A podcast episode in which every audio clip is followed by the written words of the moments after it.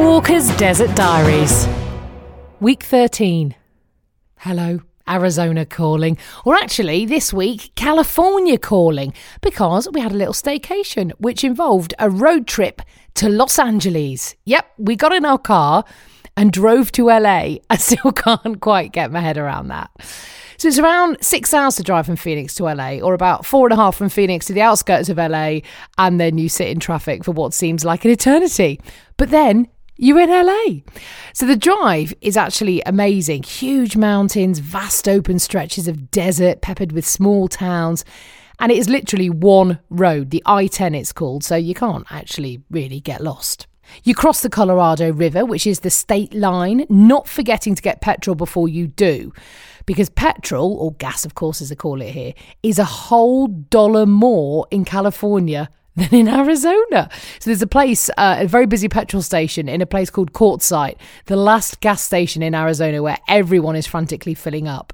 You then pass through Palm Springs, the famous desert retreat town, now absolutely rammed with wind turbines. It's just extraordinary to see. There must have been over a thousand or more covering the mountainside. Then you also pass alongside Joshua Tree National Park, which is where we were as the sun set. Just magic. Now, LA, actually talking of magic, does hold a little bit of magic for me because I actually only ever went on one family holiday when I was a kid. But I went to LA, so it was not bad, eh? Now, I was nine and it was when Freddie Laker introduced those cheap flights to the States, and my dad went and snapped three up. And I think that's maybe where my whole love affair with the USA started because I have such vivid memories of drinking actual Coca Cola, you know, not pop off the pop lorry, and then eating the biggest peach I'd ever seen on a bus as the juice ran down my chin. I also remember my mum and dad waking me up in the middle of the night as we all sat in bed and watched Charles and Diana get married on the teeny motel TV screen. Yep, 1981.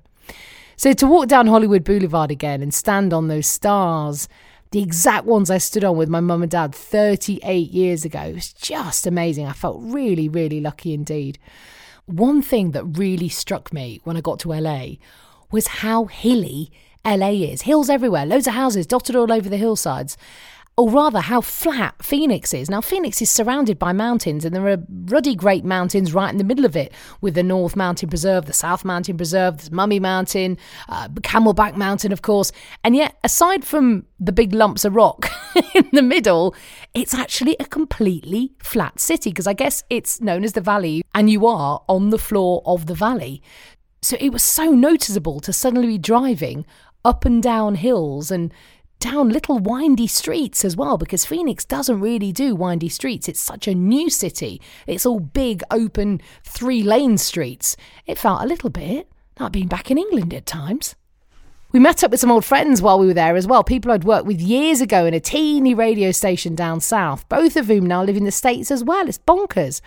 One friend, Anthony, had worked as a magician.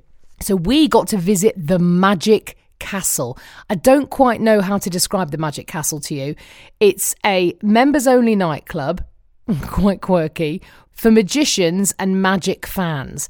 It's housed in this huge old mansion on a hill in LA and decorated like an English stately home inside. You wander around dark corridors filled with magical memorabilia and then stumble onto a magic show. It is unique to say the least, even for La La Land. We also went for an amazing drive all along Mulholland Drive and gawped at the mansions of the rich and famous. We then swung down through Topanga Forest to Malibu and then on to Venice Beach. Venice was packed and bustling and full of pretty much every type of person that you could imagine. Wannabe rappers trying to get you to take copies of their CDs for free.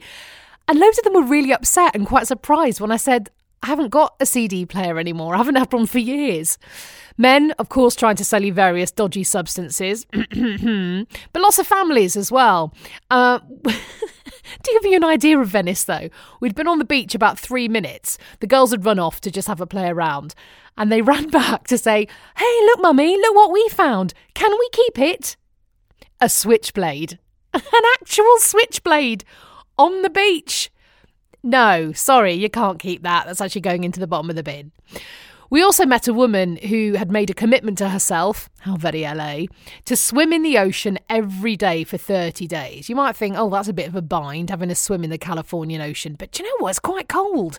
And it's one of those things, isn't it? That when you're you're next to something every day, it sort of loses its sheen and its shine. So she decided this is something she wanted to do for 30 days. So each day she went for a swim and then she'd go up and ask a stranger to hold up a sign with a number on it, the number of days that she'd stuck to this commitment, so she could keep a record that she'd done it. We were number eight. So, hello, lady, if you're listening.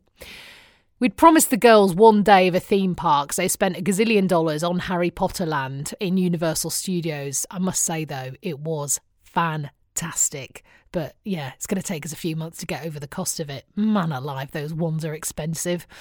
The craziest thing, though, about our trip to LA it felt quite chilly in comparison to home. Oh, I've just called Phoenix home. That feels mad. Uh, but I suppose when you've been in a furnace for a few months, a regular summer's day does feel quite a bit cooler. Do you know, though, I really miss the mountains and I miss the cacti as well. Seeing the ocean was really nice, but it didn't make me yearn to be by the sea. Well, we drove back home up the I 10 and stopped at a Mexican restaurant off the highway recommended by a friend. Nobody spoke English who worked in there, but I did manage to order burritos because, well, obviously in Spanish or English, they're burritos. Uh, but I watched with complete joy as a woman who must have been in her 80s polished off three massive margaritas in about 10 minutes. There's life goals right there. I'll see you in the desert.